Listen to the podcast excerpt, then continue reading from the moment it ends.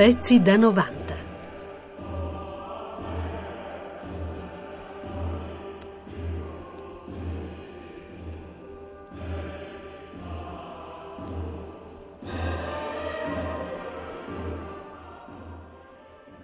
Morimur oculi trepidantis inictu.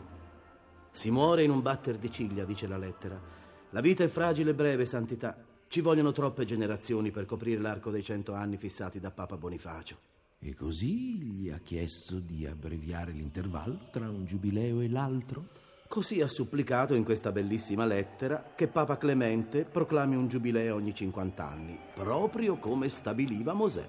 Mosè, Mosè.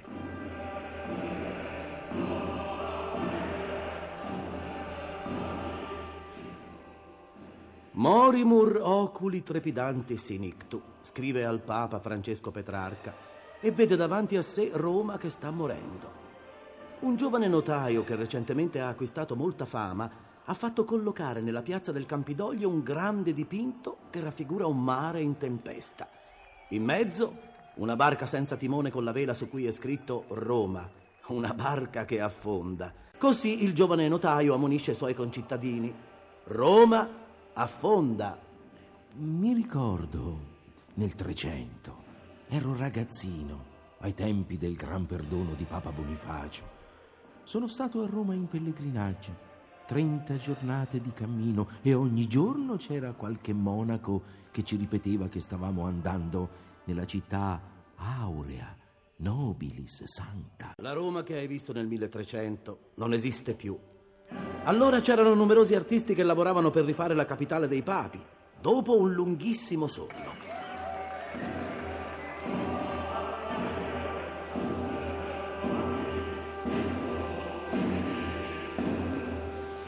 E adesso, tutte le meraviglie che dici, che fine hanno fatto?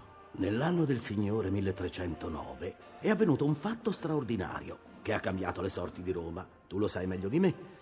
Tutto comincia quando l'arcivescovo di Bordeaux viene fatto papa. Il papa francese. Clemente V si dimostra così forte da tenere testa e sciogliere il potente ordine dei Templari, ma non sa resistere al vostro re Filippo il Bello e trasferisce perciò il timone della navicella di Pietro qui, ad Avignone, e dopo di lui solo papi francesi.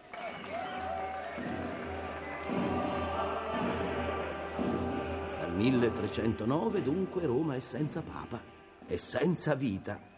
E adesso che c'è il nuovo papa, il mio signore, il principe Stefano Colonna, è qui, a capo di una delegazione romana composta da 18 persone appartenenti alle migliori famiglie della città eterna. Siamo qui per persuadere il pontefice a tornare nella città scelta da Gesù Cristo per il suo successore e a concedere un giubileo anticipato. Si vocifera che tra poco arriverà un'altra delegazione da Roma, meno aristocratica, ma guidata da un ottimo persuasore, uno che conosce bene l'arte della retorica. È quel giovane notaio di cui ti dicevo. Si chiama Cola di Rienzo.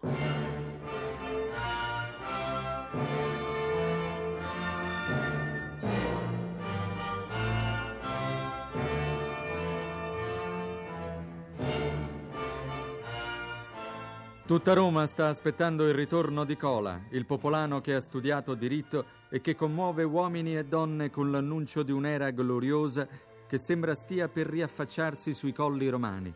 Sarà lui a dirci se Clemente VI proclamerà l'anno giubilare nel 50 e intanto si diffonde la speranza che in quella occasione il Papa torni a Roma.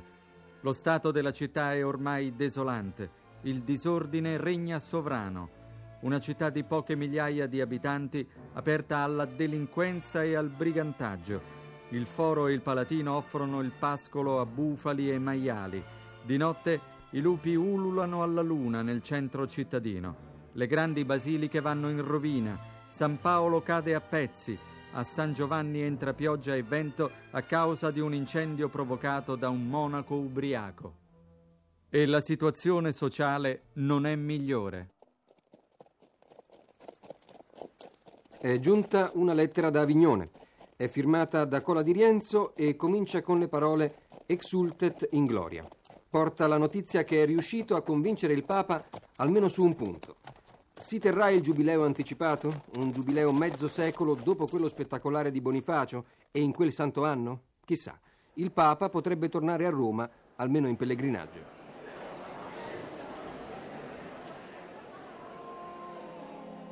È il 1343.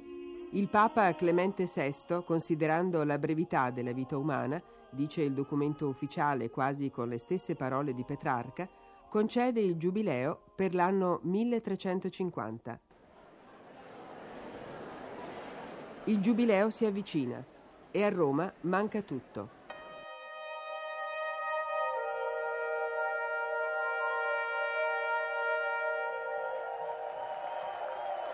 Oggi, 20 maggio 1347, la folla dei romani accorsi in Campidoglio acclama Cola padrone della città. Cola è il nostro Mosè, Cola solleverà Roma dalla corruzione.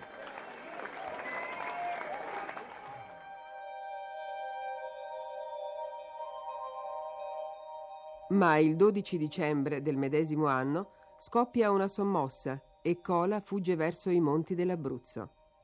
Resterà chiuso in un convento francescano a meditare.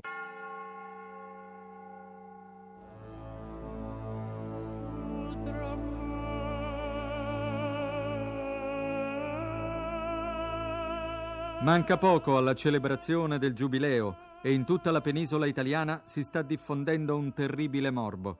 Sembra che sia giunto qui da noi attraverso le navi dei genovesi.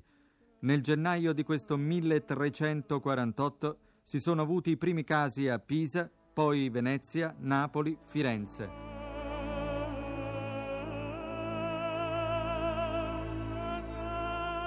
Matteo Villani prosegue l'opera cronachistica del fratello Giovanni, morto di questa nuova malattia, e narra così l'apparizione della peste nera. Cominciavano a sputar sangue e morivano, chi di subito e chi in due o tre dì. E avveniva che chi era a servire questi ammalati, applicandovi quella malattia, affetti da quella medesima corruzione incontenente, ammalavano e morivano per simigliante modo.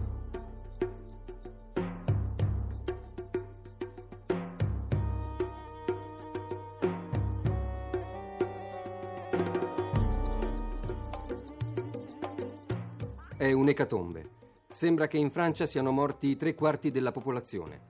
Nella Germania del Nord, la più colpita dal flagello, si conta un sopravvissuto su dieci. In Inghilterra scompare un quarto della sua gente.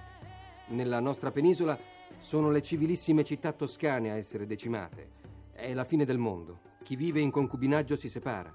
Non si bestemmia più. Si registra un regresso demografico. Da Messina all'Islanda il nostro continente conta milioni di morti. Roma sembra risparmiata dalla peste, ma i romani sono preoccupati per la grande folla di pellegrini che dovrebbe arrivare qui per il giubileo.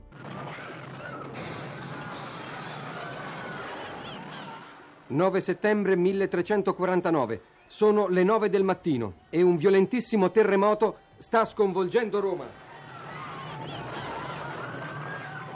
È la più forte scossa tellurica registrata mai a Roma. Crollano le rovine imperiali, i colonnati, gli acquedotti. Crollano le chiese appena restaurate.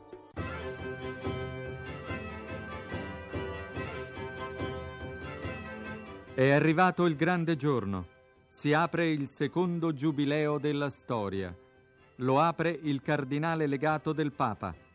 Anche in questa notte santa, Clemente VI resta ad Avignone ma tra le tante disgrazie che ci hanno afflitto negli ultimi tempi, l'annuncio del giubileo è come un arcobaleno dopo il diluvio, un segno che forse si è placata l'ira di Dio e che ritorna l'epoca della clemenza.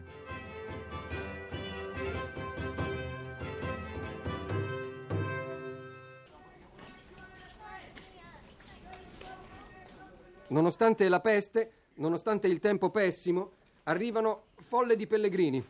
È incredibile, la terra sembrava spopolata dall'epidemia e invece si parla di 5.000 presenze al giorno. E in molte parti d'Europa il crudele malanno continua a mietere vittime. In Spagna, proprio quest'anno, anche il re è morto tra gli appestati. Le carovane di tedeschi e di ungheresi cercano di vincere il freddo stringendosi attorno ai fuochi accesi per mezza Europa. Lungo la strada tutti si danno una mano. Alle porte di Roma briganti e ladroni aggrediscono alcuni cortei, ma sono in genere gli stessi pellegrini a intervenire, qualche volta riuscendo a catturare i depredatori. Anche in questo giubileo le cifre sono straordinarie.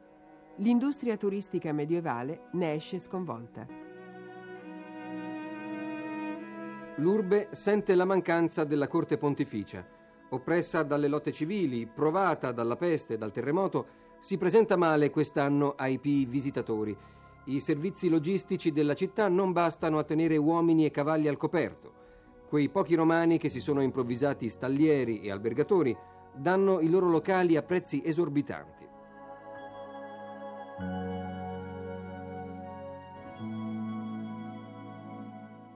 Cola di Rienzo non è venuto a guadagnarsi le indulgenze a Roma, è fuggito a Praga dall'imperatore. Tornerà nella sua città quattro anni dopo e resterà al potere per qualche mese. Poi verrà trucidato da una folla inferocita. L'ex eroe del popolo che denunciava la corruzione si era trasformato nel peggiore dei corrotti.